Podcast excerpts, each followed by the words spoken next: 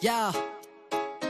Sick of having to explain myself. They wanna know the history, the pain might help. They're making me wild, need to restrain myself. If I were you, I would educate myself. Oh no. They want me to hate myself, degrade, dismiss, and erase myself. They said Australia and America's not the same. I say David Dungay, they don't even know the name. That's bullshit. Right to your member, tell them what's happening. You gotta challenge the white settler narrative. Got a lot of books that call us nomadic savages. Maybe that's a connection to them attacking us. Government thinking up any other solution. But truth leads to treaty and revolution. Καλώς ήρθατε στα μαθήματα αναπνοής με το Χαράλαμπο Πουλόπουλο. Ακούτε την εκπομπή από το διαδίκτυο στο Beton 7 Art Radio και τη συχνότητα του ράδιο παρατηρητής στα 94 FM στη Θράκη. 100, not one conviction. Shame. No justice and no peace. They won't charge the police. They both said, I can't breathe. They both said, I can't breathe. No justice and no peace. They won't charge the police. Στα μαθήματα αναπνοής είναι καλεσμένοι άνθρωποι γύρω μας που δυσκολεύονται να αναπνεύσουν καθώς και εκείνοι που τους βοηθούν να ξαναβρούν την ανάσα τους. Δίνει βήμα για να ακουστούν οι φωνές εκείνων στους οποίους η καταπίεση, η βία και η απόρριψη στερούν το οξυγόνο. Όσο να σφιχτιούν μέσα στο αδιέξοδο τους φόβους και την αγωνία της καθημερινότητας. Αλλά ενίοτε και σε όσους κόβεται η ανάσα από έρωτα ή αγωνίζονται να μην σπαταλήσουν την πνοή που τους χάρισε τούτη η ανάσα.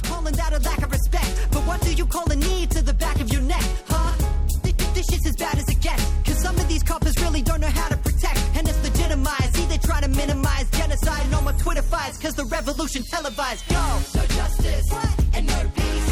They won't charge the police. They both said, I can't breathe. They both said, I can't breathe. Στον ήχο ο Λουκάς Δημητρέλος σήμερα και κάθε εβδομάδα μπορείτε να γράφετε στο chat της εκπομπής τις ερωτήσεις και τα σχόλιά σας. Σήμερα Νο Πασαράν. Been expect me to be silent and been thank you for it. I ain't thankful. They've been killing my people by the masses, and I'm fed up to the neck by you right wing fascists. I feel anger when my people feel anger. That's connection. We're angry for a reason, cause our babies need protecting. I'm scared to send them out, cause their color is a weapon. When we walk through the streets, people somehow feel threatened. Νο Πασαράν δεν θα περάσουν γιατί σήμερα καλεσμένος είναι ο Γεράσιμος Νοταράς, ο Γεράσιμος Νοταράς κοινωνιολόγος, επίτιμος πρόεδρος του ΚΕΘΕΑ. Είναι ο άνθρωπος που εκφράζει την α, αντίληψη ότι όταν η αδικία γίνεται νόμος, τότε η αντίσταση γίνεται καθήκον. Get their knees off our necks. No justice and no peace. They won't charge the police. They both said, I can't breathe.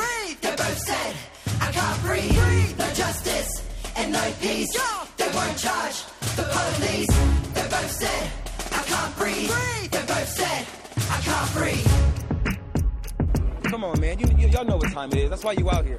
Well, I really appreciate you giving your perspective, mate, because people in Australia don't have the understanding of the, the history. Τι να πω το, για το Γεράσιμο τον Νοταρά τώρα, τον ξέρω τόσα χρόνια, έχω μια μεγάλη δυσκολία γιατί θα πρέπει να πάω πολύ πίσω, να φτάσω μέχρι το, το Βυζάντιο γιατί έχει μια καταγωγή από το Βυζάντιο, η οικογένειά του, οι προγονεί του δηλαδή, ήρθαν και εγκαταστάθηκαν κάποια στιγμή ε, στα Τρίκαλα της Κορινθίας. Ε, με σημαντική ιστορία. Σκεφτείτε ότι ο, ο προπάπους του, προπροπάπους του, παντρεύτηκε την κόρη του Καραϊσκάκη, του Γεωργίου Καραϊσκάκη, την Πινελόπη την Καραϊσκάκη, συνέχισε, ο Ανδρέας ο Νοταράς δηλαδή. Ε, δεν θέλω να μπω σε αυτά, θα ξεκινήσω από το 36, το 36 γεννιέται ο Γεράσιμος ο Νοταράς, το 36 είναι μια χρονιά του εμφυλίου και θα μιλήσουμε για αυτά Νο Πασαράν στον εμφύλιο. Νο Πασαράν είχε πει, όπως θυμόσαστε η Πασιονάρια, δεν θα περάσουν, πέρασαν. Παρ' όλα αυτά έδωσε ένα μεγάλο αγώνα, δεν έμεινε ο Φράγκο στην ιστορία, έμεινε αυτή που είπε ότι δεν θα περάσουν. Γεράσιμη, καλώς ήρθες, είμαι πολύ χαρούμενος. Να σε καλά, βάβη μου. Είμαι πολύ χαρούμενος που ήρθες και δεν ξέρω από πού θα ξεκινήσω. Χρειαζόμαστε μια εκπομπή τρίωρη, τουλάχιστον τετραώρη, αλλά θα τα καλύψουμε στη μια ώρα. Βεβαίως. Θες να πω εγώ μερικά πράγματα για να ξεκινήσει η εκπομπή; Ό,τι θέλεις, εσύ ρωτάς. Εγώ ρωτάω. Λοιπόν, θα, ε, θα πω λοιπόν δύο πράγματα περισσότερα για σένα, για τις σπουδές σου που έκανες ε, στην Ελβετία, κοντά στο Μεϊνό. Είχες τη δυνατότητα να σπουδάσεις πολιτιολογία, κοινωνιολογία, να, να γίνεις βοηθός καθηγητή και το 65 φτάνεις, επιστρέφεις στην, ε, στην Αθήνα για, το, για να δουλέψεις στο Εθνικό Κέντρο Κοινωνικών Ερευνών. Λοιπόν, άρα περνάω περιόδους αιώνων, φτάνεις στο Εθνικό Κέντρο Κοινωνικών Ερευνών, συμμετέχεις στην ε, ίδρυση του ομίλου Παπαναστασίου και πάμε λίγο πριν από τη δικτατορία. Λίγο πριν από τη δικτατορία ε, τα πράγματα ήταν πολύ ρευστά στην Ελλάδα. Θέλω να μου πεις λίγο το, το, το κλίμα εκείνης της περίοδου, δηλαδή πριν από την 21η Απριλίου 1967. Ήτανε όχι απλώς ρευστά, ε, ήταν μια πολύ μακριά διαδικασία που βάστηξε σχεδόν δύο χρόνια ή και λίγο παραπάνω όπου προετοιμαζόταν το κλίμα για αυτό το οποίο πρόκειτο να μας επισυμβεί την 21η Απριλίου. Δηλαδή όλοι οι παράγοντες της ανομαλίας ντόπιοι και εισαγόμενοι και ξένοι ε, έκαναν ό,τι ήταν ανθρωπίνος δυνατό για να αποξι... απαξιώσουν τον κοινοβουλευτισμό για να απαξιώσουν τη δημοκρατία λέγοντας ότι είναι η αιτία όλων των κακών που περνούσε η πατρίδα μας κακά τα οποία δημιουργούσαν αυτοί που προετοίμαζαν το πραξικόπημα. Αρκεί να δώσω μια εικόνα ότι τότε ο ελεύθερος κόσμος είχε γραφεία στο κέντρο της Αθήνας στην Πανεπιστημίου. Από εκεί πέφτανε μολότοφ στο δρόμο. Κανένας δεν βρήκε τους ενόχους που ήταν ο κύριος Κωνσταντόπουλος βέβαια ο ε, ιδιοκτήτης και καπετάνιος αυτής της εφημερίδας που ήταν μια ακροδεξιά φασιστική εφημερίδα όπως ε, το διαπιστώσαμε και αργότερα στη διάρκεια της δικτατορίας. Τελικά για να επισπευθούν όλες αυτές οι διαδικασίες για το πέρασμα προς την ανομαλία ο τότε βασιλιάς Κωνσταντίνος απέλησε ουσιαστικά τον λαοπρόβλητο πρόεδρο της κυβέρνησης, τον Γεώργιο Παπανδρέου που είχε εκλέξει ο ελληνικός λαός με 53% παρακαλώ. Ο Παπανδρέου όπως όλοι ξέρουμε ή πρέπει να μάθουμε και να θυμόμαστε είχε δώσει έναν μεγάλο διετή αγώνα ξαναφτιάχνοντας μία πλατιά παράταξη πολιτική η οποία σε μία επαναληπτική εκλογή πήρε αυτό το ποσοστό που προανέφερα. Και βεβαίως ανάσανε η χώρα. Καταργήθηκε ο χωροφύλακας στο χωριό που ήταν ο βραχνάς όλων των προεδευτικών ανθρώπων πάρθηκαν μέτρα για την παιδεία και ε, πρέπει να πω ότι ο Παπανδρέου από τη δεκαετία του 30 ως υπουργός του Λευτέρη Βενιζέλου ήταν ο άνθρωπος ο οποίος είχε ιδιαίτερο ενδιαφέρον και έκανε τρομερά πράγματα ήδη από εκείνη την εποχή είναι αυτός που έφτιαξε τα μοντέρνα κτίρια τα σχολικά και ε, βεβαίως άλλαξε το κλίμα. Άλλαξε το κλίμα. Αναφέρεσαι, αναφέρεσαι στο Γεώργιο Παπανδρέου. Αναφέρομαι στο Γεώργιο Παπανδρέου. Γιατί θα πάμε στον Τον λαοπρόβλητο πρωθυπουργό ο οποίος είχε μία μακρά ιστορία ε, και ήταν ένας πολύπυρος πολιτικός. Και η αποπομπή, ε, η διάλυση της κυβέρνησης της λαοπρόβλητης ε, είχε ως συνέχεια τέσσερες κυβερνήσεις οι οποίες δεν ελάμβαναν, ε, δεν ελάμβαναν ε, ψήφο εμπιστοσύνης από τη Βουλή και καταλαβαίνεις τι ανομαλία ήταν να διαρκεί αυτό το πράγμα για πάνω από ένα χρόνο. Να, να μείνουμε λίγο Γεράσιμο, θέλω λίγο να μείνουμε σε αυτό γιατί λες τώρα ο Παπανδρέου έβαλε στην άκρη τον χωροφύλακα, ενίσχυσε την παιδεία. Ακριβώς. Είμαστε σε μια περίοδο σήμερα όπου ο χωροφύλακας ή ο αστιφύλακας ε, αυτή η κυβέρνηση θέλει να τον βάλει μέσα στο πανεπιστήμιο, μέσα στην παιδεία. Ναι. Ξέρεις το νομοσχέδιο το οποίο έχει κατέβει. Βεβαίως. Αναφέρεται σε αστυνομικούς που θα είναι μέσα, στην, μέσα στα πανεπιστήμια και θα περιπολούν για την ασφάλεια και την προστασία. Πρέπει να σου πω ότι αυτό το πράγμα δεν με εκπλήσει. Διότι εγώ έζησα τον Καραπαναγιώτη του σπουδαστικού στις παραμονές και σε όλη τη διάρκεια της δικτατορίας. Και κάνοντας σύγκριση διαπιστώνω ότι τότε η αυταρχική κυβέρνηση των πραξικοπαντιατιών δεν τόλμησε να νομοθετήσει την παρουσία των ασφαλιτών μέσα στα πανεπιστήμια. Ήτανε παράνομη με πολιτικά, χαφιέδες. Είναι ειδοποιώς διαφορά. Σήμερα νομοθετήθηκε η παρουσία τους στα πανεπιστήμια. Ευτυχώς όχι ακόμη, ελπίζουμε πως όχι. Ε, αυτό, αυτή είναι η πρόθεση και ναι. επειδή ξέρουμε ότι έχει την απόλυτη πλειοψηφία η κυβέρνηση, αν δεν κάνει την κολοτούμπα που είμαστε συνηθισμένοι να τις βλέπουμε, πράγματα που το πρωί αναγγέλλονται, το βράδυ ανακαλώνται, ε, θα τους έχουμε με κανονιστικές αρμοδιότητες. Είναι κάτι, είναι μια παγκόσμια πρώτη. Συμφωνώ μαζί σου. Να πω, να πω το εξής ότι το νο Πασαράν που είπαμε δεν θα περάσουν, εσύ το είπες από τις πρώτες μέρες της δικτατορίας συμμετέχοντας στην ίδρυση της Δημοκρατικής Άμυνας.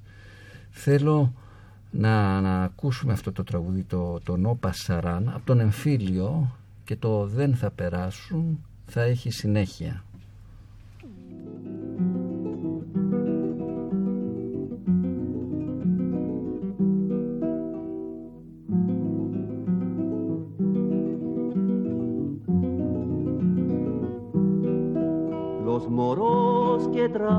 Franco, en Madrid quiere entrar, mientras quieren milicianos, los moros no pasarán, mientras quieren milicianos, los moros no pasarán, no pasarán, no pasarán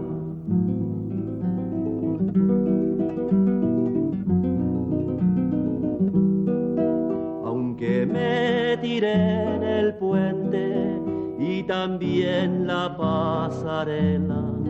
Me verás pasar el Ebro en un barquito de vela. Me verás pasar el Ebro en un barquito de vela. No pasarán, no pasarán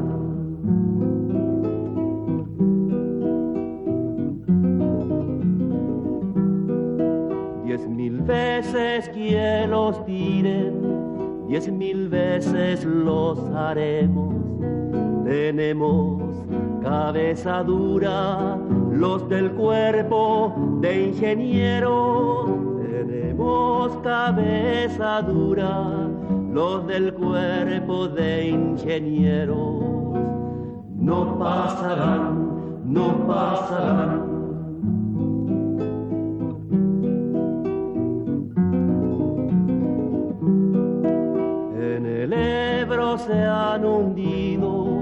las banderas italianas. En los puentes solo quedan las que son republicanas. Y en los puentes solo quedan las que son republicanas. No pasarán, no pasarán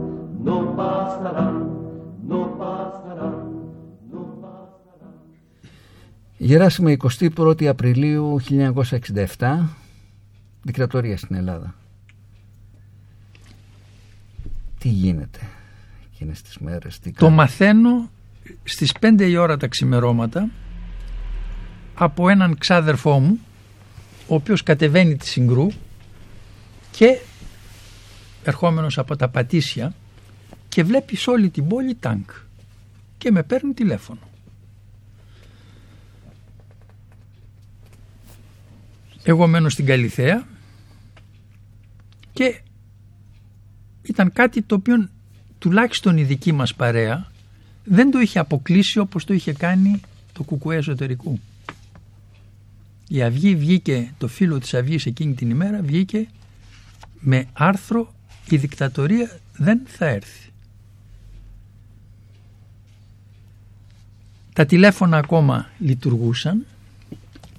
Τηλεφωνώ σε όσους φίλους είχα τα τηλέφωνά τους πρόχειρα από τον Όμιλο Παπαναστασίου και ξεκινάω με τα πόδια και ανεβαίνω στην πλατεία Κολονάκη και ανεβαίνω στο Κολονάκι όπου στη θέση που είναι τώρα το Σεντ Τζόρτζ Λικαμπέτους υπήρχε μια παλιά πολυκατοικία όπου μένανε τρεις φίλοι. Είχανε τις γκαρσονιέρες τους τρεις φίλοι, τα μικρά τους διαμερίσματα τρεις φίλοι. Που ήταν και οι τρεις στον Όμιλο Παπαναστάση. Και λέμε, ανταλλάσσουμε κάποιες κουβέντες και γύρω στις 7.30-8 η ώρα Α, α, αναφέρεσαι στον Κωνσταντίνο τον Τσουκαλά; είναι, ε, ε, βρισκόμαστε στο, στο σπίτι Ναι. του Κωνσταντίνου του Τσοκαλά Ναι.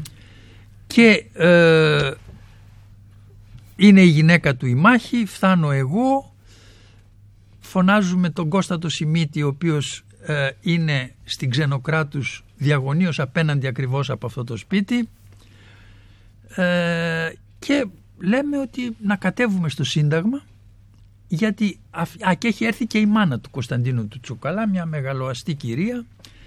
Ε, και λέμε να κατέβουμε στο Σύνταγμα διότι αυτό, αυτό ήταν το σύνθημα το οποίο πριν από τη δικτατορία είχε, δείξει, είχε ρίξει ο Ανδρέας Παπανδρέου ότι αν γίνει εκτροπή θα χ- πρέπει να χτυπήσουν οι καμπάνες και όλοι να βρεθούμε στο Σύνταγμα.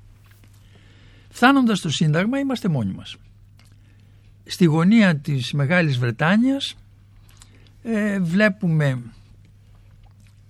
Αμερικάνους αξιωματικούς ένα-δύο από αυτούς οπλισμένους οι οποίοι μπαινοβγαίναν στο ξενοδοχείο και στα τρία λεπτά μας πλησιάζει ένας αστιφύλακας και μας λέει προχωράτε δεν επιτρέπεται να είσαστε εδώ.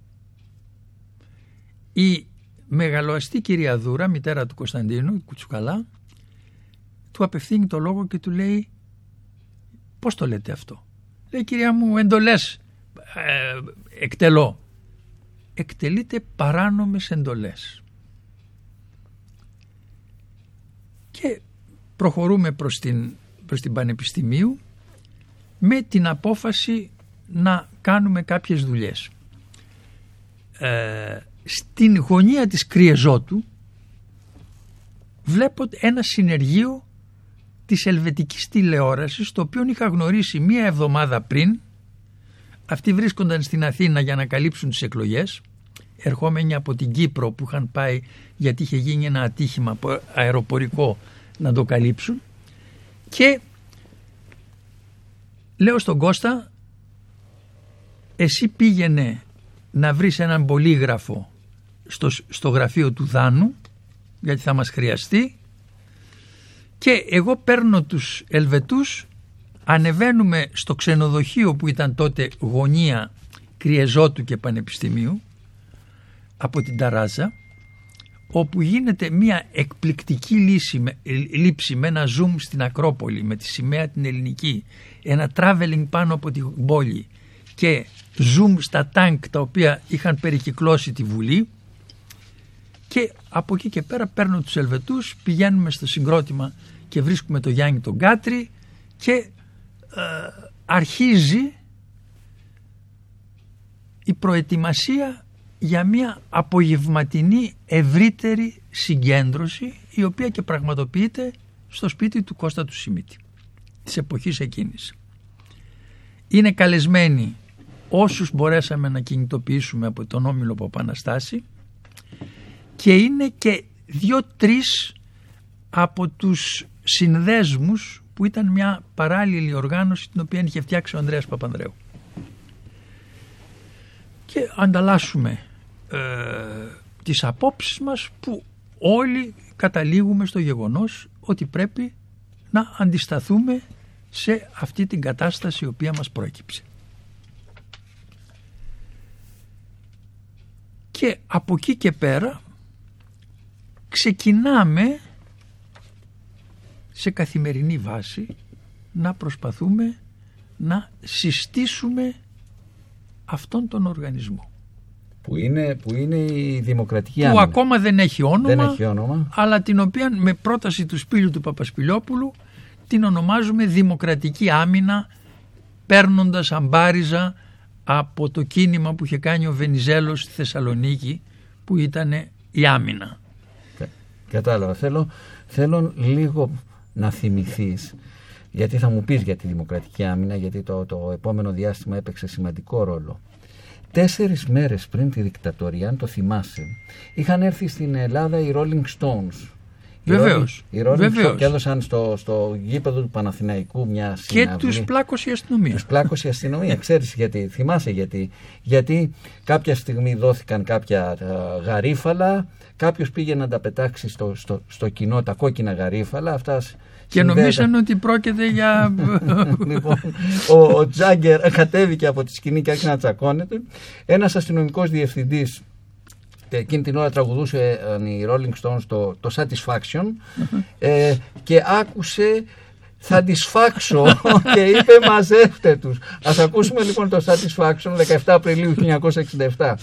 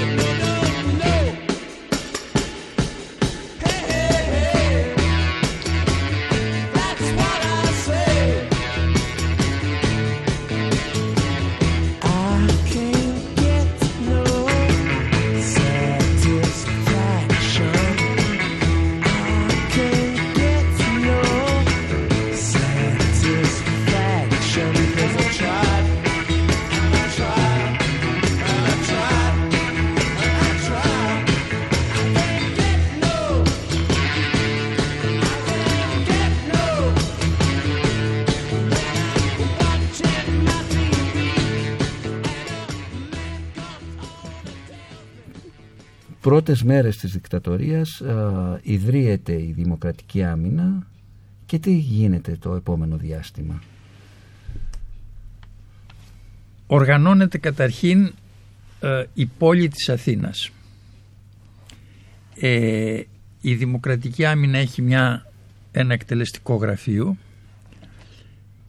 και την οργάνωση της πόλης των Αθηνών όπου είμαι επικεφαλής εγώ και σύνδεσμος με την εκτελεστική και οργανώνουμε τις τριάδες και αρχίζουμε να βγάνουμε καταρχήν μια διακήρυξη και εν συνεχεία να προσπαθούμε με τρακ να δείξουμε την παρουσία μας.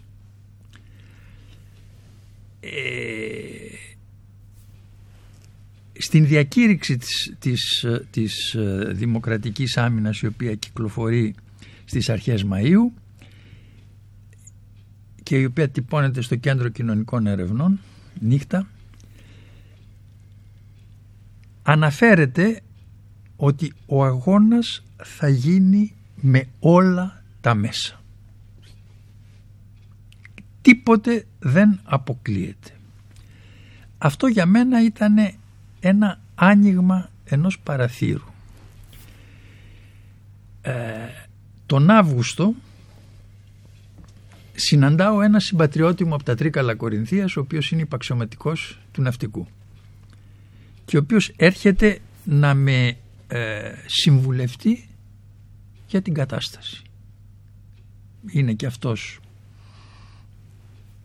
εναντίον αυτό, αυτού που μας συμβαίνει και εγώ ο οποίος δεν είναι η γραμμή του, του, της δημοκρατικής άμυνας ακόμα και δεν, δεν υπήρξε ποτέ ε, μόνον τέτοια ε, εγώ είμαι της άποψης είναι προσωπική μου άποψη ότι οι άνθρωποι που ήρθαν με όπλα θα φύγουν μόνο με όπλα. Και δράτουμε τις ευκαιρίες και οργανώνουμε μια πολύ σοβαρή κίνηση στο ναυτικό. Παράλληλα έχουμε κατορθώσει μέσω μιας υπαλλήλου του Υπουργείου των Εξωτερικών και μέσω των υπαξιωματικών που έχουμε οργανώσει να έχουμε πληροφορίες για το τι συμβαίνει στο Υπουργείο των Εξωτερικών και στο Πεντάγωνο πριν φτάσουν οι ειδήσεις στους υπουργούς και στους ε, ε, στον Υπουργό των Εξωτερικών και στους επιτελείς της, ε, της, ε, του Πενταγώνου. Ταυτόχρονα μέσω ενός ε, συναδέλφου ο οποίος Γάλλου, ο οποίος βρίσκεται στο Υπουργείο Συντονισμού και δουλεύει αντί να κάνει στρατιωτικό στην Αλγερία. Στέλνω ένα πολύ σημαντικό γράμμα όπου ένας δημοσιογράφος Γάλλος, ο οποίος δουλεύει όμως στο συγκρότημα Λαμπράκη και εκδίδει και μια αθλητική εφημερίδα, ε, προσφέρει τις υπηρεσίες του στην ε, κυβέρνηση έναντι 5.000 δολαρίων για να γράφει ε, άρθρα ε, υπέρ, της, υπέρ της δικτατορίας σε μια ε, εφημερίδα του Λιβάνου, σε μια εφημερίδα ε, της επαρχίας της Γαλλικής και σε μια αυστριακή εφημερίδα. Αυτό το γράμμα το παίρνει ο Μπερνάρ Βετσέλ, ο φίλος αυτός και το πηγαίνει στον Μπεβ Μερί που είναι ο διευθυντής της Μόντ όπου λαβαίνει την εξής απάντηση ότι ξέρετε από μία παράλληλο και ανατολικά ε, τα πράγματα είναι κάπως περίεργα πάντα. Δεν πάβει ο Μπεβ να μην επιτρέψει στον μόνιμο ανταποκριτή του που ήταν ο κύριος που αναφέρθηκα να ξαναγράψει άρθρο στην Μόντς παρά μόνον να στέλνει τηλεγραφήματα ειδήσεων και κάθε 20 μέρες έστελνε η Μόντς έναν μόνιμο, έναν έκτακτο ανταποκριτή στην Ελλάδα για να καλύπτει αυτά τα γεγονότα.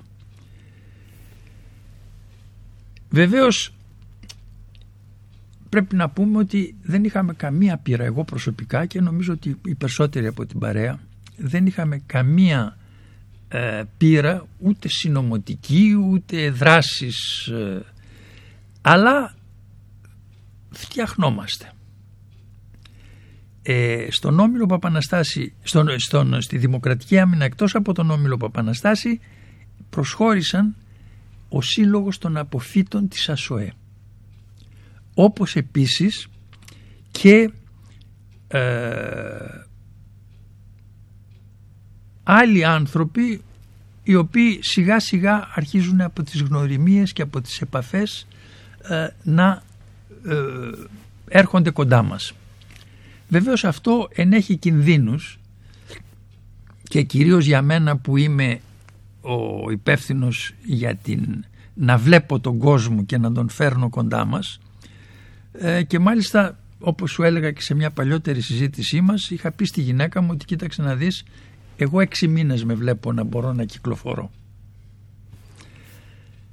Πράγματι ύστερα από μια λαθεμένη κίνηση που έγινε ε, συλλαμβάνουμε στις 23 ε, Οκτωβρίου του 1967 δηλαδή ακριβώς 6 μήνες μετά την δικτατορία. Συλλαμβάνουμε στο κέντρο κοινωνικών ερευνών όπου με παγιδεύει ένας συνάδελφος ονόματι Δημητράς και ενώ είμαι με τον Βασίλη το Φίλια εκτός ε, γραφείου τηλεφωνεί ότι έχει φτάσει ένα βιβλίο το οποίο περιμέναμε από το τυπογραφείο και λέω στο Βασίλη θα πάω να το παραλάβω εγώ και εκεί με περιμένει ο κύριος Μπάμπαλης μαζί με τον κύριο Σπανό της ασφαλείας γιατί υπήρχε και Σπανός στο ΕΑΤΕΣΑ. Και από εκεί βεβαίως ξεκινάει μια περιπέτεια ε, μένω δύο μήνες στην ασφάλεια τον πρώτο καιρό στην πλήρη απομόνωση με καθημερινούς βασανισμούς στην ταράτσα και κάποια στιγμή νύχτα, ξημερώματα έρχονται και με παίρνουν από την απομόνωση και με ανεβάζουν στον τέταρτο όροφο για να παρακολουθήσω το θάνατο του Μίκη του Θοδωράκη. Θέλουν οι ασφαλίτες να υπάρχει κάποιος άλλος άνθρωπος και έχουν φωνάξει και τον ε, Μακαρίτη τώρα σύντροφο τον Πανούση ε, διότι ο Μίκης έχουν πέσει η σφιγμή του κάτω από τους 10 δεν τολμούν οι αστιφύλακες να πάρουν τον Παπαδόπουλο που μόνο με τη δική του εντολή μπορεί να φύγει από την ασφάλεια και να πάει στο νοσοκομείο και αυτό το μαρτύριο βαστάει μέχρι τις 6 το πρωί όπου τελικά επικοινωνούν και έρχονται και παίρνουν τον Μίκη. Και από εκεί και πέρα μείναμε στον τέταρτο όροφο όπου σιγά σιγά ήρθε και ο Κώστας ο Σοφούλης, μετά ο Ντόλκας και μετά ο Αποστόλης ο Κακλαμάνης. Και στο διπλανό κελί φέραν ύστερα από λίγο και τον ε, Μακαρίτη και αυτό τον Χρόνιτο Μίσιο. Από εκεί και πέρα ξεκινάει μια περιπέτεια ε, μετά τους δύο μήνες στην ασφάλεια ε, μεταφερόμεθα στην μεταφερόμεθα γιατί ο Κώστας και εγώ πήγαμε ο Αποστόλης είχε ήδη φύγει για, την, για τις φυλακές της Τρίπολης μεταφερόμεθα στους Αβέροφ την ημέρα που ο Παπαδόπουλος αναγγέλει την πρώτη ε, αμνηστία.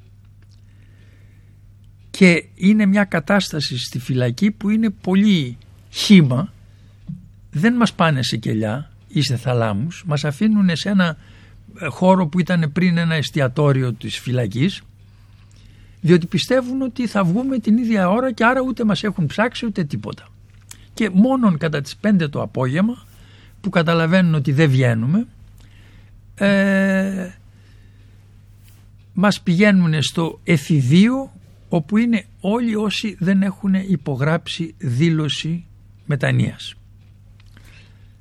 Κανένας από τη δικιά μας την ομάδα δεν ήταν οργανωμένος κομμουνιστής αλλά βεβαίως δεν θα υπογράφαμε ποτέ μία δήλωση πολιτική κάτω από την πίεση των δικτατόρων. Να, να σε ρωτήσω κάτι. Ε, αυτό γίνεται πριν από το Μάιο ουσιαστικά του 68 που πάτε σε δίκη, έτσι δεν είναι; Βεβαίως. Το Μάιο του 68 πάτε σε δίκη, εσύ με κατηγορία ότι ήσουν αρχηγός. Όχι το Μάιο. Ε, η δίκη μας γίνεται τον Ιούλιο, 3 με 8 Ιουλίου. Α, τον Ιούλιο του, του 68. Αλλά εδώ ναι, με, μεσολαβεί ναι. μέχρι εκεί Ναι, ναι. ένα πολύ σημαντικό γεγονός. Κάποια στιγμή τους πέντε της Δημοκρατικής Άμυνας που είμαστε στο Αβέροφ, στο εφηβείο, μας παίρνουν βίαιος και μας πάνε στο κεντρικό, που είναι ε, η φυλακή των ποινικών. Και αυτό από ό,τι εκ των υστέρων καταλαβαίνουμε είναι μια προετοιμασία διότι τρεις μέρες μετά κλειστεί η φυλακή το μεσημέρι έρχονται τρεις χωροφύλακες ανοίγει η φυλακή αλλά είναι εξαφανισμένη όλο το προσωπικό της φυλακής και μου κάνουν απαγωγή μέσα από τη φυλακή και με κατεβάζουν στο πέραμα και από εκεί στο παροπλισμένο πλοίο το Έλλη. Όπου εκεί αρχίζει μια νέα περιπέτεια διότι έχουν ανακαλύψει τη συνωμοσία την οποία έχω κάνει στο ναυτικό και εκεί πέρα πλέον είναι ε, κάτι πολύ διαφορετικό από αυτά τα οποία τραβήξαμε στην ασφάλεια. Εννοείς σε βασανιστήρια. Σε βασανιστήρια. Με ηλεκτροσόκ, με ε, ε, πώς το λένε δίθεν πνιγμούς στη θάλασσα, με, με, με, με. Ε, 28 μέρες βαστάει αυτό το πράγμα και κάποια στιγμή έχει βγάλει ήλιο και έρχεται ένας από τους ναύτες, τους καρατζόβες και ανοίγει το φιλιστρίνι για να αεριστεί το μέρος που κρατού, κρατούμε. Από δίπλα ήταν ένα παροπλισμένο πλοίο Άγιος Γεώργιος όπου είναι ένας ναύτης με τον τουφέκι του και περιπολεί όπως ήταν και από την άλλη πλευρά και όλο το γύρω γύρω. Και με ρωτάει γιατί είσαι μέσα; Του λέω άστα του λέω κάπνιζα στο ρεξ και με συνέλαβαν. Ε, μου λέει θες τσιγάρο; Βεβαίως του λέω και θέλω τσιγάρο. Βάνει στην κάνη του ντουφεκιού του γιατί είναι χαμηλά το Γεώργιος ένα πως το λένε τσιγάρο αναμένω και μου το δίνει και εγώ του παίρνω το όπλο. Αλλά μετά καταλαβαίνω ή μάλλον υποπτεύουμε ότι αυτό είναι μια παγίδα για να με σκοτώσουν. Και του δίνω το όπλο λέγοντάς του ότι κοίταξε πρόσεξε γιατί αυτά είναι σοβαρά πράγματα να πούμε είσαι, ε, είσαι στρατιώτης και δύο-τρεις μέρες μετά συνοδεύει τον άνθρωπο που μου φέρνει το βράδυ το φαγητό στο κελί. και με ρωτάει θες κάτι; Του λέω ναι μωρέ του λέω κοίταξε σε παρακαλώ τηλεφώνα στη γυναίκα μου και πες της ότι είμαι καλά ότι βρίσκουμε εδώ πέρα και έτσι μαθαίνετε ότι είμαι στο Έλλη διότι όλους αυτούς τους, όλες αυτές τις μέρες στο, στο Αβέροφ εκεί που είναι η θέση του ονόματός μου γράφουν εις δίκην ο Διεθνής Ερυθρός Σταυρός έχει πάει και έχει δει τον Πιπινέλη ο οποίος παίρνει τον πατακό και όλοι αγνοούν που βρίσκουμε.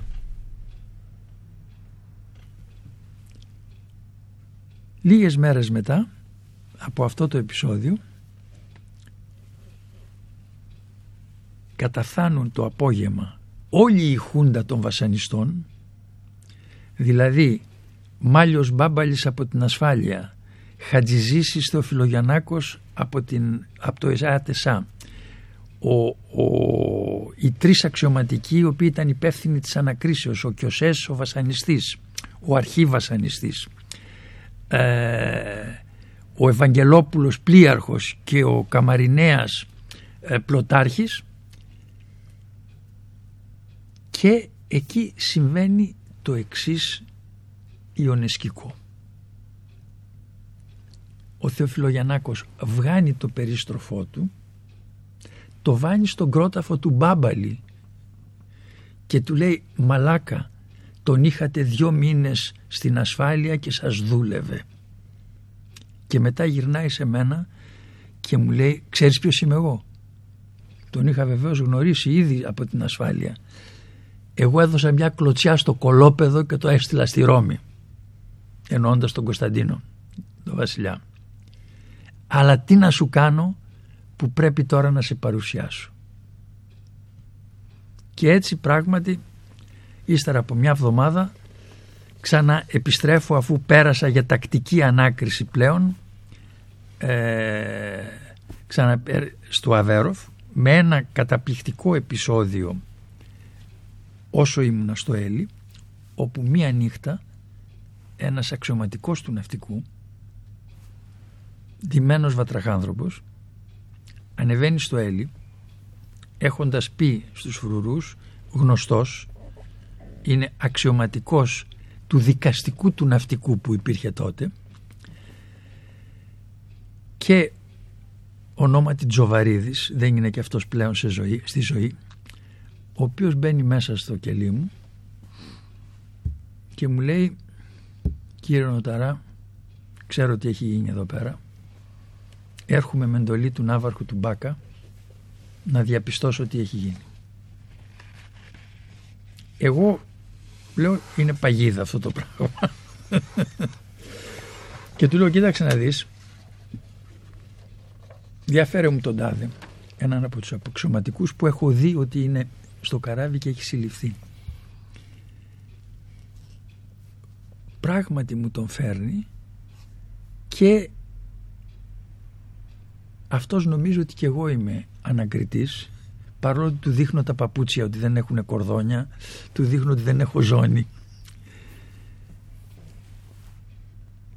Και κατόπιν αυτού του λέω φέρε μου τον Ανδρέα τον πολίτη πράγματι μου τον φέρνει και του λέω μετά για να βεβαιωθώ έβγα έξω εσύ και άφησέ μας μόνους και μαθαίνω από τον Ανδρέα τον πολίτη τι έχει κατατεθεί μετά έρχεται ο Τζοβαρίδης ο οποίος ήταν ένας εκλεκτός άνθρωπος και μου λέει: Κύριε Νοταρά, έχω διαβάσει το βιβλίο που έχετε γράψει με το Μεϊνό. Μένω στην Καηλιθέα ένα δρόμο μετά από εσά και ό,τι μπορώ να κάνω θα το κάνω. Και εγώ πλέον ξέροντας τι έχει υποθεί και έχοντας πει στον Ανδρέα αν μπορέσεις πέρασε ό,τι λένε να το ρίχνουν στον Παπασπιλιόπουλο ο οποίος ξέρω ότι έχει φύγει στο εξωτερικό και αυτό ήταν ένα πράγμα που δείχνει πως στη ζωή ποτέ κανένας δεν πρέπει να απελπίζεται και ποτέ κανένας δεν πρέπει να σταματάει τον αγώνα. Πάντα υπάρχουν τρόποι να συνεχίσεις αυτό το οποίο πιστεύεις. Ακριβώς. Υπάρχει ένα πολύ ωραίο τραγούδι του Σαμ Κουκ μια αλλαγή που πρόκειται να έρθει. Θα μιλήσουμε για αυτή την αλλαγή που, για την οποία αγωνίστηκες. Κυρίες και κύριοι, αγαπητές φίλες, φίλοι, έχουμε μαζί τον επίτιμο πρόεδρο του ΚΕΘΕΑ, τον κοινωνιολόγο τον Γεράσιμο τον Οταρά. Ε, μας διηγείται μια ιστορία χρόνων αντίστασης και αγώνα. Ας ακούσουμε το «Μια αλλαγή πρόκειται να έρθει». In a little tent. Oh, and just like the river I've been running ever since. It's been a long, a long time coming, but I know a change gonna come. Oh, yes, it will. It's been too but I'm afraid to die. 'Cause I don't know what's up there beyond the sky. It's been a long, a long time coming, but I know a change gonna come.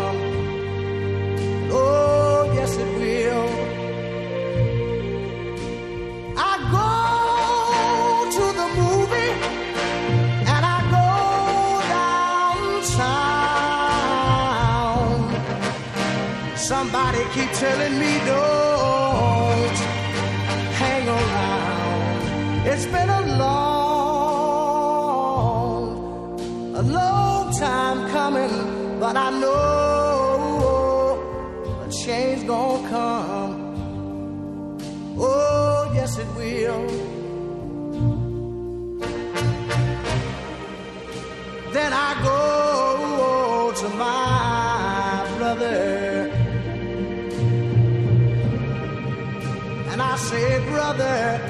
help me, please. But he winds up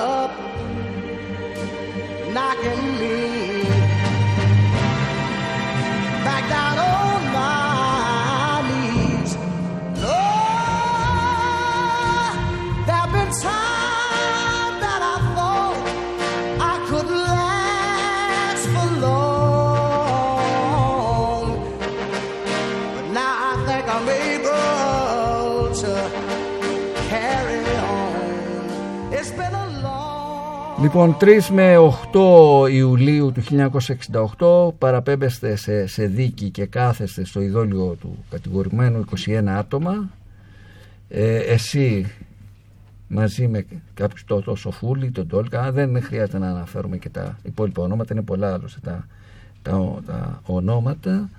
Εσύ κατηγορούσε ότι οργάνωσες τι ακριβώς οργάνωσες, ε, τη συνωμοσία που... Μέσα στο στρατό. Μέσα στο στρατό. Στο ναυτικό. Ως αρχηγός. Ε, και για να προχωρήσουμε λίγο περισσότερο, καταδικάζεστε, εσύ καταδικάζεσαι πόσα χρόνια φυλακή; Οκτώ χρόνια. 8 χρόνια φυλακή και οδηγείσαι στη φυλακή, στις φυλακές. Και ε, πηγαίνω πάλι, με ξαναπηγαίνουν πάλι στο Αβέροφ ε, και από εκεί θα, το καλοκαίρι πηγαίνω στην Έγινα. Εκείνο το οποίο έχει σημασία είναι ότι στη δίκη ύστερα από συμβουλή του εκπληκτικού ανθρώπου που ήταν ο Μακαρίτης ο Γεώργιος Β. Μαγκάκης ε, έχω δώσει ένα χαρτί τρεις μέρες πριν που έχει έρθει να με δει στο Αβέροφ όπου γράφω όλα τα βασανιστήρια που έχουν γίνει και το υπογράφω ο Μαγκάκης βεβαιώνει το γνήσιο της υπογραφής και στη διάρκεια της δίκης βρίσκει την ευκαιρία και το καταθέτει στο στρατοδικείο. Πράγμα το οποίο υποχρεώνει πλέον να μπει στα πρακτικά. Και έτσι είναι η πρώτη φορά που υπάρχει μία ενυπόγραφη ε, κατάθεση βασανιστήριων και η οποία αργότερα θα γίνει και αυτή ένα από τα στοιχεία τα οποία ε, συζητήθηκαν στο Στρασβούργο κατά την διαδικασία της αποπομπής της Ελλάδας από το Συμβούλιο της Ευρώπης. Στην Έγινα πλέον οι συνθήκες είναι τελείως διαφορετικές. Ε, είμαστε σε θαλάμους των 6 με 7 ανθρώπων πλην ενός του 10 που έχει παραπάνω έχει 15 ε, είναι καλοκαίρι και εκεί πέρα αρχίζουμε έναν άλλον αγώνα τον οποίον τον πετυχαίνουμε πάρα πολύ γρήγορα από ένα άλλο ευτυχές γεγονός που δεν το περιμέναμε. Είναι ότι στην αρχή είμαστε και ποινικοί μέσα στην ακτίνα μας. Εμάς όταν μας λένε στο Σοφούλη και σε μένα να μπούμε στο θάλαμο που μας είχαν τοποθετήσει λέμε ότι εμείς δεν μπαίνουμε σε θάλαμο που είναι ποινική. Οπότε ύστερα από 10 λεφτά ακούμε από τα μεγάφωνα νοταράς, Σοφούλης να ετοιμάσουν τα πράγματά τους φεύγουν για την Κέρκυρα. Μαζί μας έχει μείνει ο Μπαρμπαμίτσος ο Βάσης, πατέρας του Λαοκράτη του φίλου μου και συντρόφου και ο Φίβος ο Ιωαννίδης, ο οποίος είναι από μια οργάνωση στις Κρήτης, όπου λένε δεν μπαίνουμε και εμείς μέσα στην... Μόλις ανοίγουν οι φυλακές στις 5 ώρα το απόγευμα ακούω ότι με ζητάνε στον διευθυντή πηγαίνω στο διευθυντή όπου με περιμένει μεγάλη έκπληξη. Έχει φτάσει στην Έγινα χωρίς να το υποθέτω και χωρίς να το ξέρω ο επικεφαλής του Διεθνούς Ερυθρού Στραβουρού ο Λωρό Μαρτί. Οπότε εγώ το πιάνω και γυρνάω στο διευθυντή το Δερμτζάκη και του λέω καταλαβαίνεις τι σε περιμένει δεν με έχεις εδώ δύο ώρες και ο Διεθνής Ερυθρός Σταυρός είναι εδώ. Θα γλεντήσουμε πάρα πολύ καλά. Και μετά γυρνάω στον Λορόν το Μαρτί και του λέω γαλλικά διότι συνοδεύεται και από έναν Έλληνα του λέω άκουσα να δεις αν νομίζεις ότι ο Διεθνής Ερυθρός Σταυρός θα κάνει ό,τι κάνατε επί ναζισμού στη Γερμανία στα στρατόπεδα συγκέντρωσης έχεις κάνει λάθος. Μάζεψέ τα και φύγε. Και αν θέλεις να έρθεις να με δεις θα έρθεις μόνος σου και θα μιλήσουμε σε χώρο που θα τον επιλέξω εγώ. και φεύγω. Κατόπιν αυτού δεν φεύγουμε για την Κέρκυρα και συνεννοούμε με την Νικολέτα την οποία έχω γνωρίσει από του Βαβέροφ και από την ασφάλεια ήδη. Ποια είναι η Νικολέτα; Είναι ένας ε, τραβεστή και της λέω κοίταξε δεν υπάρχει τίποτε προσωπικό για μας είναι αρχή να είμαστε μόνοι μας οι πολιτικοί κρατούμενοι. Όποτε θέλεις μπορεί να έρχεσαι, να κάθεσαι μαζί μας, να κουβεντιάσουμε, να κάνουμε παρέα, αλλά είναι αρχή. Και πράγματι το πετυχαίνουμε, διότι ύστερα από τρεις μέρες έρχεται ο Διεθνής Ερυθρός Σταυρός, προφανώς με εντολές και από τον Πιπινέλη, όπου μας φέρνει, ε, πώς το λένε, πολυθρόνες των, ε, πώς το λέμε, των σκηνοθετών, ε, μας φέρνει, πώς το λένε, ε, διάφορα πράγματα και μας λέει ότι το χειμώνα θα μας φέρνει ξύλα και διάφορα τέτοια. Και τότε κάθουμε και κάνω ένα σεμινάριο στον Λορμό, Λορό το Μαρτί το πώς πρέπει να χειριστεί την όλη υπόθεση γιατί δεν έχουν υπογράψει ακόμα τη σύμβαση με την ελληνική κυβέρνηση και πράγματι πετυχαίνει κάτι το οποίο δεν έχει πετύχει πουθενά αλλού ο Ερυθρός Σταυρός ποτέ. Πετυχαίνει να έχει το δικαίωμα να πηγαίνει σε οποιοδήποτε αστυνομικό τμήμα χωροφυλακής, αεροπορίας, στρατού απροειδοποιητά και οποιαδήποτε ώρα του 24 ώρου.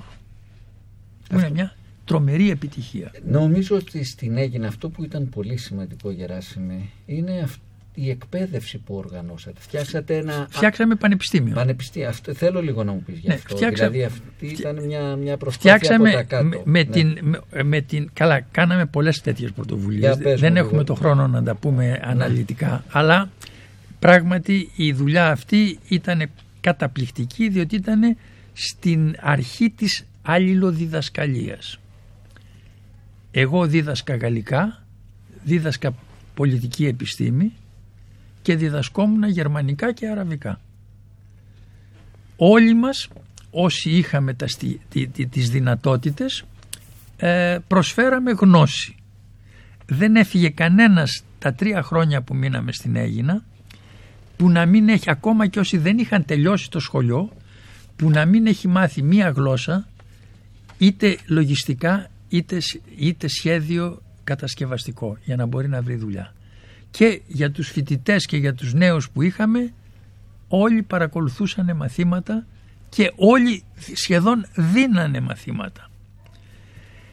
Ε, ε, εκείνο το οποίο πρέπει να πω ήταν την επίσκεψη του ε, Υπουργού Δικαιοσύνης ο οποίος έκανε τη μεγάλη γκάφα να θέλει να επισκεφθεί την ακτίνα των πολιτικών κρατουμένων, την πρώτη ακτίνα των πολιτικών κρατουμένων, γιατί υπήρχε και οι άλλοι που ήταν ε, οι κομμουνιστές που δεν τους επισκέφτηκε. Μπήκε μέσα, αυτός ήταν καθηγητής στο πανεπιστήμιο, το σωτηράκι το δέδε τον είχε βοηθό, που ήταν κρατούμενος, ο οποίος δεν του έδωσε το χέρι και μετά πλησιάζει τον Νέστορα, τον οποίον επίσης τον είχε φοιτητή και ο Νέστορας του λέει ντρέπουμε που σε είχα καθηγητή του συνταγματικού δικαίου και τότε παρεμβαίνει ο Ανδρέας ο Αρχοντάκης ο οποίος τον πιάνει από τους ώμους με 40 φρουρούς και ασφαλίτες γύρω γύρω και τον βγάνει καροτσάκι από την ακτίνα λέγοντας επιβίτορα της δημοκρατίας πώς τόλμησες να έρθεις στο χώρο που πάλεται η καρδιά της δημοκρατίας.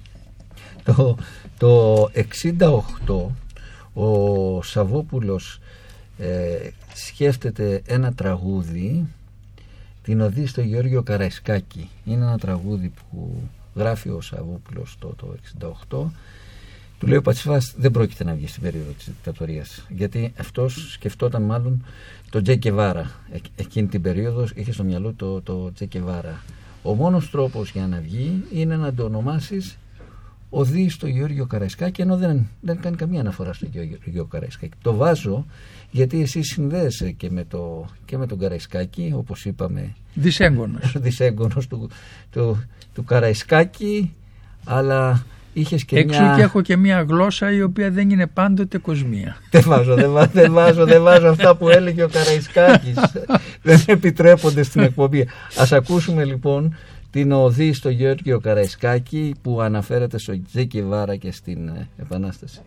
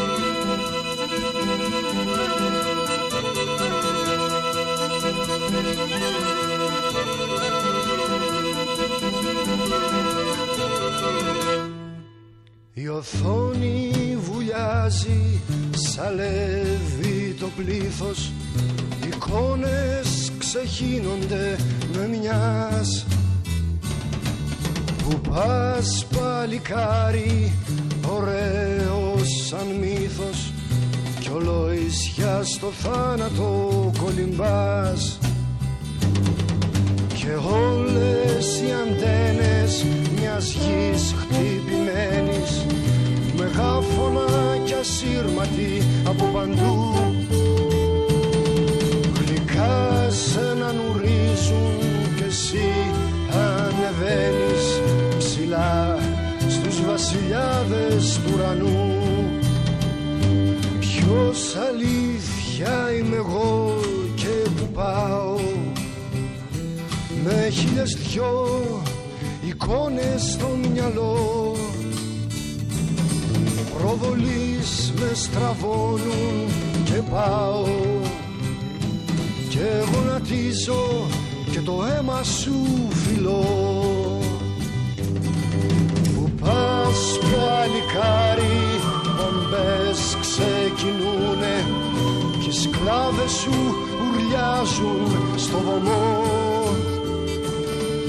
Ουρλιάζουν τα πλήθη, καμπάνες ηχούνε κι ο ύμνος σου τραντάζει το ναό. Ποιος αλήθεια είμαι εγώ και που πάω με χίλιες δυο εικόνες στο μυαλό. Προβολείς με στραβώνουν και πάω. Και γονατίζω και το αίμα σου φιλώ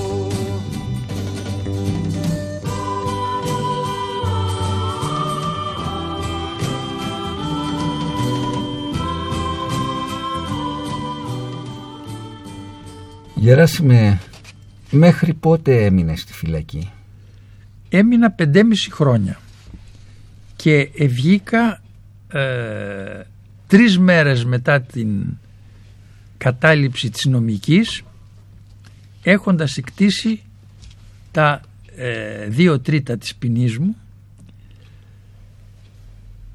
και από εκεί και πέρα πλέον αρχίζει μια άλλη ωραία ιστορία ε, διότι είχα τους ασφαλίτες συνεχώς και από τη μια μεριά του σπιτιού και από την άλλη με παρακολουθούσαν όλο το 24ωρο και εγώ ε, θέλοντας να κάνω και λίγη γυμναστική περπατούσα σε δρόμους αντίθετα από τη φορά των αυτοκινήτων για να μην μπορούν να μείνουν με αυτοκίνητο και να έρχονται πεζοπορία και έφτανα μέχρι την Κηφισιά. Εν πάση περιπτώσει από εκεί και πέρα έχουμε πολύ σημαντικά ε, γεγονότα. Εγώ προσπαθώ ε, να συγκροτήσω κάποιες νέες ομάδες χωρίς, χωρίς πως το λένε να έχουν καμία σχέση με, την, με τους παλιούς μου συντρόφους και βεβαίως ε, πρέπει να πω ότι ε, μεσολαβεί το κίνημα του ναυτικού που είναι μια πάρα πολύ ε, σημαντική ιστορία. Ε, εδώ να πω ότι εκτός από τις ομάδες που είχα των υπαξιωματικών. Ήμουνα συνδεδεμένος και με αξιωματικούς του ναυτικού οι οποίοι ποτέ δεν, μπη- δεν βγήκανε στην επιφάνεια και ποτέ δεν έχουν αναφερθεί τα ονόματά τους μια που οι ίδιοι δεν το θελήσανε. Ε, και από εκεί και πέρα έχουμε την υπόθεση του Πολυτεχνείου που είναι πλέον έχει περάσει σε άλλες φάσεις η αντίσταση του ελληνικού λαού ε, που δεν είναι απλώς οι μικρές ομάδες οι οργανωμένες συνομωτικές αλλά είναι ε, πράγματα τα οποία αφορούν μεγάλες μερίδες του ελληνικού πληθυσμού. Έχουμε την, ε, το κίνημα ε, του Ιωαννίδη, την ανατροπή του Γεωργίου Παπαδόπουλου. Εγώ ξαναβγαίνω, εγώ βγαίνω στην παρανομία όλη αυτή την εποχή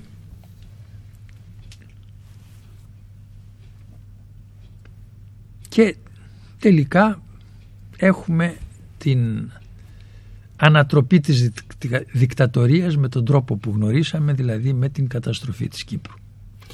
Και πάμε λοιπόν, πάμε λοιπόν στην περίοδο της μεταπολίτευσης. Θα σου βάλω λίγο ένα τραγουδάκι, γιατί αυτό μπορεί να είναι και μια τραυματική εμπειρία για σένα το επόμενο διάστημα, όταν η Δημοκρατική Άμυνα εντάσσεται στο ΠΑΣΟΚ ή μα- συνδια- συνεργάζεται με το ΠΑΚ για να φτιαχτεί το ΠΑΣΟΚ. Ας ακούσουμε κάτι και θέλω να μου πεις γι' αυτό, γιατί αυτό είναι σημαντικό.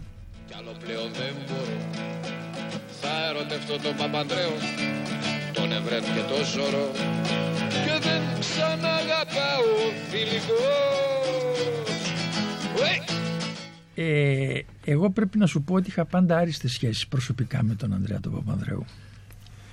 Με τον Ανδρέα τον Παπανδρέου έχουμε γνωριστεί πολύ πριν από τη δικτατορία ε, τη- εποχή ομίλου Παπαναστασίου όταν φτάνει η εποχή των επικείμενων εκλογών που δεν έγιναν λόγω του παρεξ- πραξικοπήματος ο Ανδρέας μας παρακαλεί να δώσουμε μερικά από τα παιδιά τα δικά μας ως υποψηφίους στο κόμμα. Πρέπει να σας πω που δεν το είπα ότι ο Όμιλος Παπαναστασίου τα μέλη του Ομίλου Παπαναστασίου ε, δεν έπρεπε να είναι στην ενεργό κομματική πολιτική. Έπρεπε να κάνουν πολιτική χωρίς να έχουν κομματική δέσμευση. Ε, και πράγματι ε, αποφασίζουμε να δεχθούμε την, την, α, να δεχθούμε την πρόταση του Ανδρέα με τον εξής τρόπο. Ρωτάμε από τα μέλη μας ποιοι θέλουν να παρετηθούν από τον Όμιλο ώστε να είναι υποψήφοι ε, στις επικείμενες εκλογές. Είναι πέντε από τους συντρόφους οι οποίοι το αποφασίζουν και ε, μας παίρνει ο Ανδρέας να ανέβουμε στο Καστρί για να πάρουμε την ευλογία του Γεωργίου.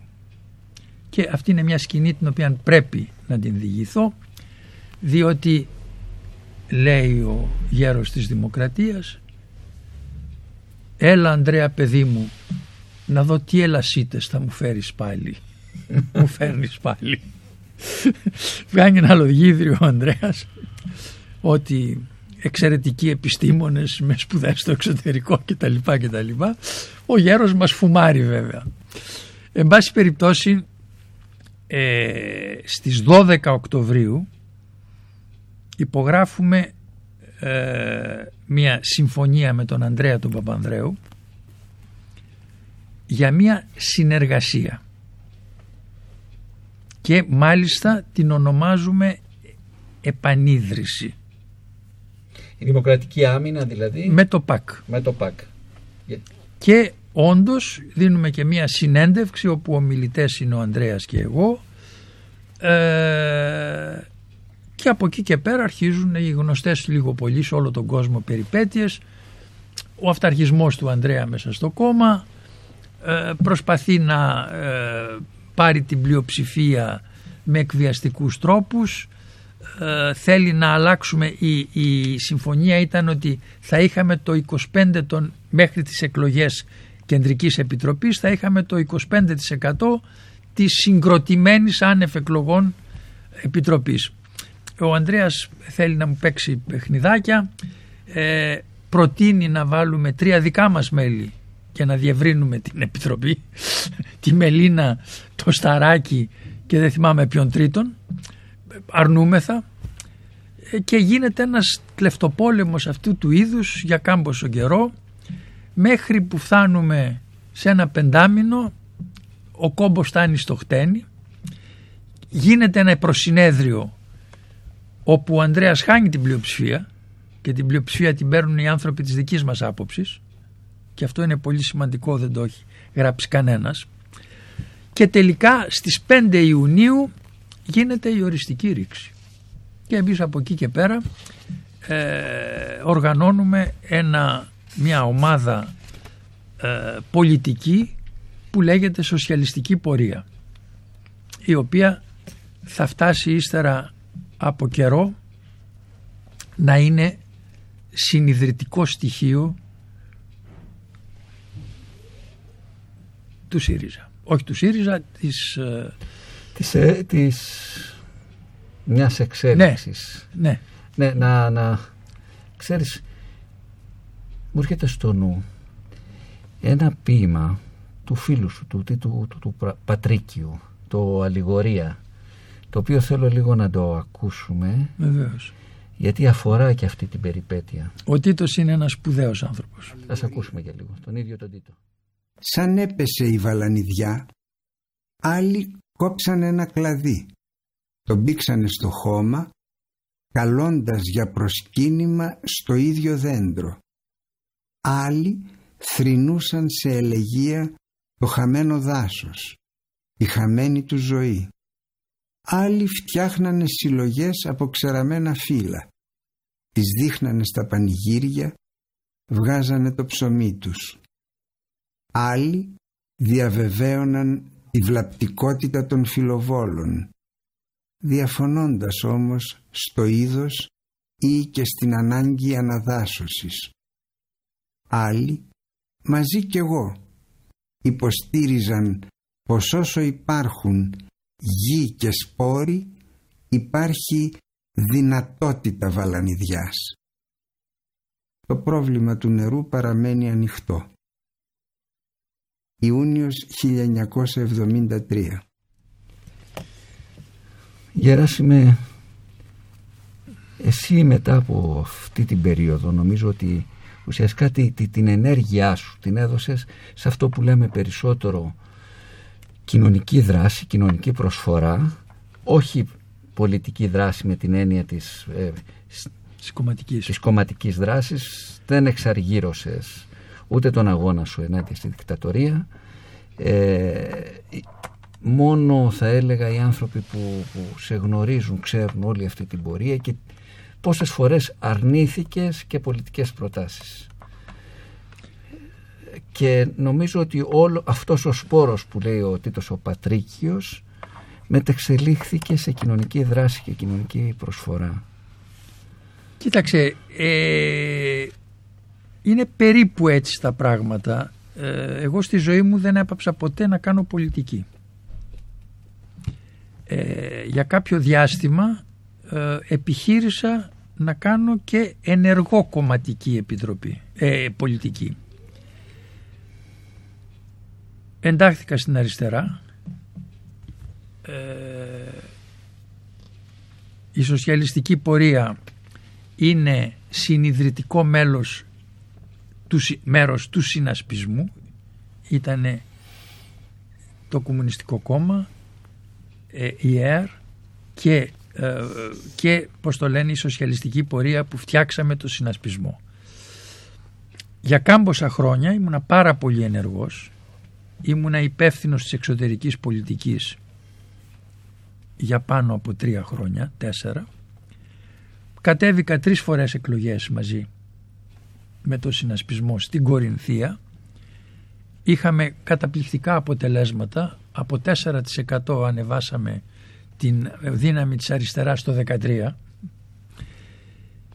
αλλά ε, μέσα μου έβλεπα ότι η πολιτική δεν μπορεί να γίνει με όρους.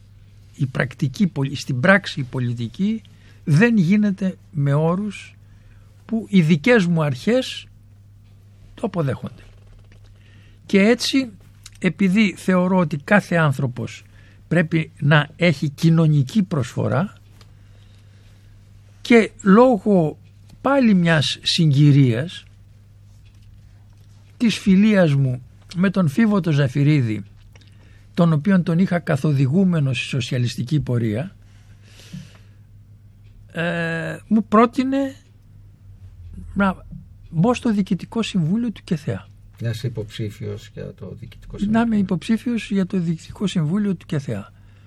Πράγμα και το οποίο αποδέχτηκα γιατί θεωρούσα ότι είναι κάτι στο οποίο ενδεχομένως θα μπορούσα να βοηθήσω. Και αυτή η συγκυριακή ε, παρόρμηση αν θέλεις στο ξεκίνημα διαρκεί επί 33 χρόνια. 11 από τα οποία δούλεψα και στο Διοικητικό Συμβούλιο και είχα την τύχη να σε γνωρίσω και νομίζω ότι ποτέ δεν είχα σύντροφο που κάναμε δουλειά μαζί που να είχε τέτοια επιτυχία. Παραλάβαμε στην πρώτη μου, πως το λένε, θητεία ένα και θεά με δυόμιση μονάδες όπως θυμάσαι. Και πριν από τρία χρόνια όταν ε, έφυγα από το Διοικητικό Συμβούλιο, παρετήθηκα από το Διοικητικό Συμβούλιο είχαμε φτιάξει 104 μονάδες. Και κυρίως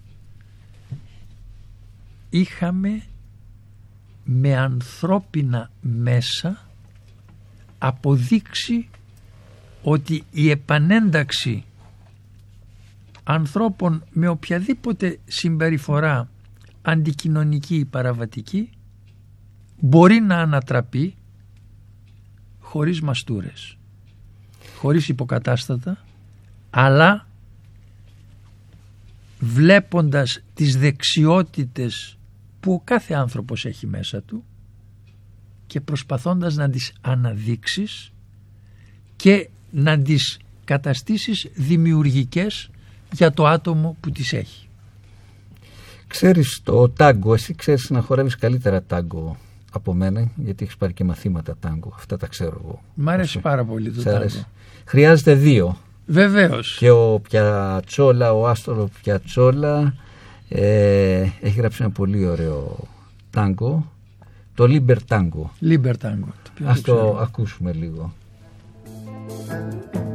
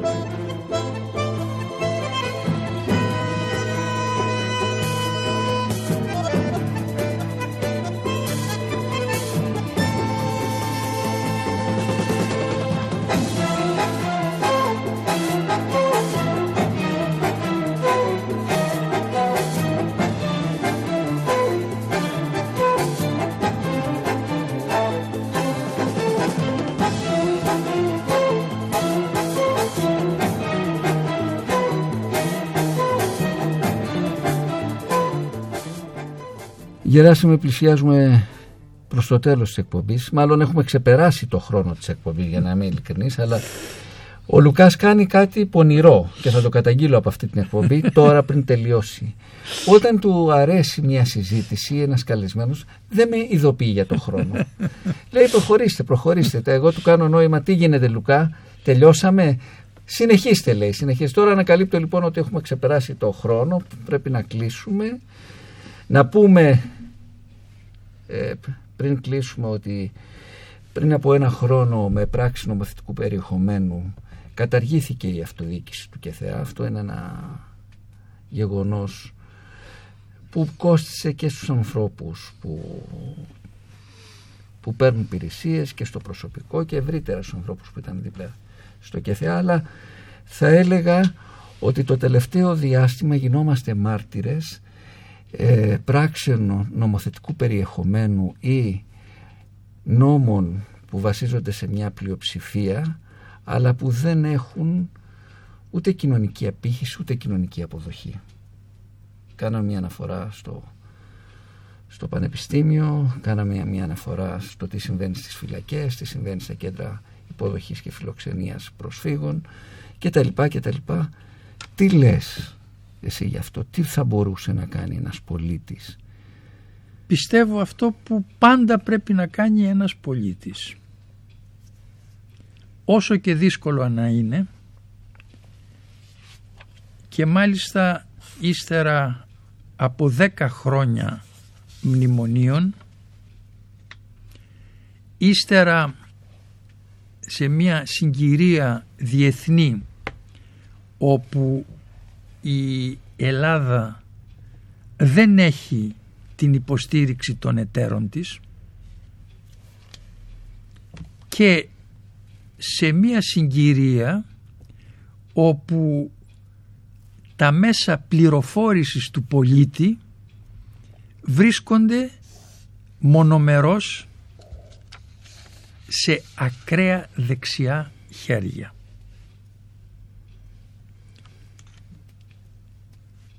Και βεβαίως με μια πανδημία η οποία δεν αντιμετωπίζεται όπως θα έπρεπε.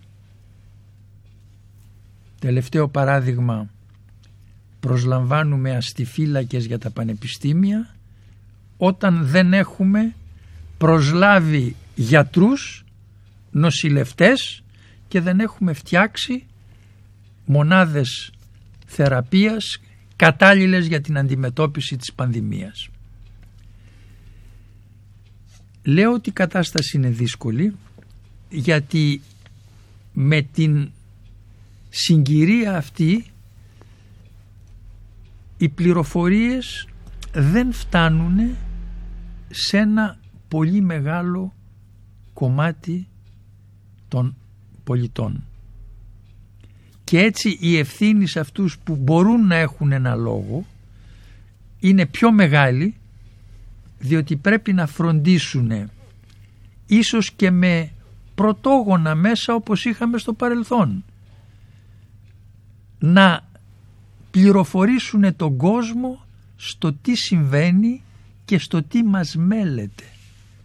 Διότι η λήξη της πανδημίας όταν και όπως έρθει θα ακολουθηθεί από μια οικονομική καταστροφή που προκλήθηκε από την πανδημία αλλά και από τον λαθεμένο τρόπο που αντιμετωπίστηκε.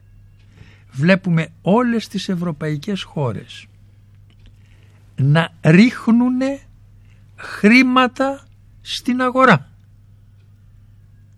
Και εμείς φυλάμε τα αποθέματα που άφησε η προηγούμενη κυβέρνηση για να τα χρησιμοποιήσουμε προεκλογικά.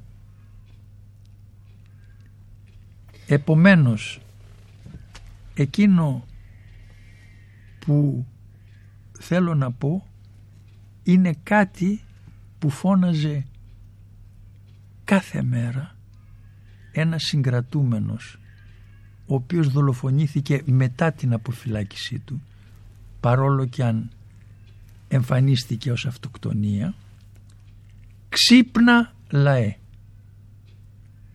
Όλοι πρέπει να συστρατευθούμε σκεφτόμενοι τι έχουμε να αντιμετωπίσουμε ποιες είναι οι δυνάμεις μας να κάνουμε τις ιεραρχήσεις μας και να μπορέσουμε να βγάλουμε από την συγκυρία τη σημερινή τον ελληνικό λαό με τα μικρότερα δυνατά τραύματα. Ανάφερες και την νομοθετική πράξη περιεχομένου που κατάργησε την αυτοδυναμία του ΚΕΘΕΑ πιστεύω ότι είναι το πιο χαρακτηριστικό παράδειγμα της αποτυχίας του επιτελικού κράτους που επαγγέλθηκε η σημερινή κυβέρνηση. Δεν ήταν αντίπαλος στο ΚΕΘΕΑ. Το ΚΕΘΕΑ δουλεύει και δουλεύει ακόμα και θα δουλεύει για πάρα πολύ καιρό διότι είναι δομημένο όπως πρέπει να είναι ένας οργανισμός κοινωνικής προσφοράς με αφοσιωμένους ανθρώπους το ΚΕΘΕΑ θα εξακολουθήσει να επιτελεί το έργο του κάτω από όποιες δύσκολες συνθήκες και πιστεύω ότι αυτό θα πρέπει να είναι και ένα παράδειγμα το τι πρέπει όλοι μας να κάνουμε. Να βοηθήσουμε η πατρίδα μας να βγει με τις λιγότερες ζημιές που μπορεί να προκληθούν από την εσωτερική ανικανότητα αλλά και από τους εξωτερικούς κινδύνους. Γεράσιμε, σε ευχαριστώ που ήσουν μαζί μου, που ήσουν μαζί μας σε αυτή την εκπομπή. Ίσως τα ξαναπούμε πολύ σύντομα γιατί δεν μας έφτασε ο χρόνος παρά το ότι ξεπεράσαμε το όριο της εκπομπής. Ε, νομίζω ότι σε μια επέτειο για τη δημοκρατία, στην επέτειο για τη δημοκρατία θα πούμε περισσότερα πράγματα γιατί είσαι από τους ανθρώπους σύμβολα της δημοκρατίας. Να σε καλά Βαβή. Να σε καλά. Θα ήθελα να τελειώσουμε με ένα τραγούδι με τη, της ε, Billie Holiday, το Gloomy Sunday, τη θλιβερή Κυριακή, που μπορεί να φαίνεται μελαγχολικό, δίνει μια ελπίδα για το μέλλον. Να είστε καλά όλοι, θα τα πούμε την επόμενη εβδομάδα.